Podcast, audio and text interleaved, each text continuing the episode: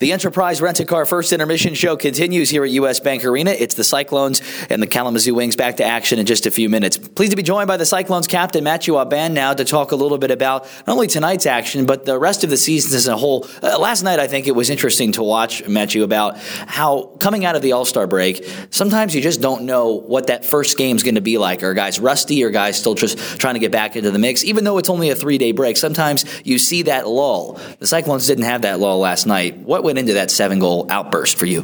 I think we had a good start, and it got the guys confident. And I think Evansville maybe had a slow start, so it got we took a 4-1 lead really quick.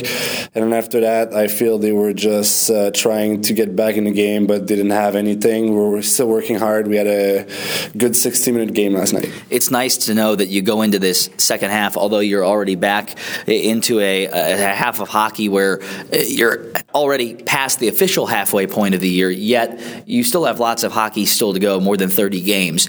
Are you comfortable with where this team is at right now and how they're performing, or is there still a lot of work to be done?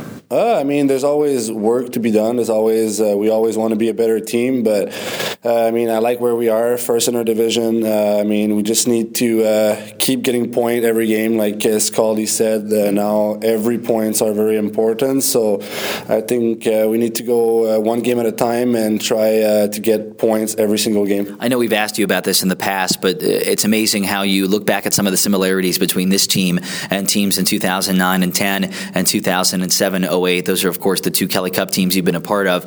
Defense seems to be a theme, although you were one of the best offensive teams in 07-08, obviously, with guys like Desharnais and others and yourself included. This is a very defensive group, and that type of hockey seems to be working.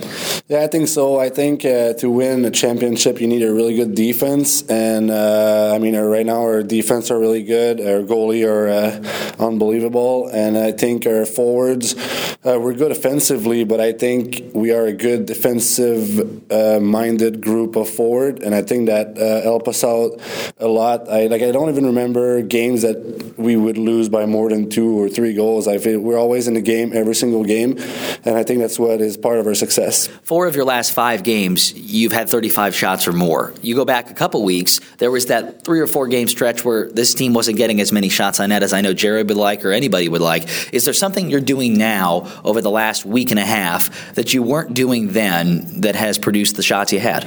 Well, we've talked about it as a team. Scaldi, tried to make us realize our mistake by doing some video and stuff, and I think we were just trying to do too much of a cute play, and I think we're back doing the basic, like quick in and quick out, and I think that's helping us to outshot the other team.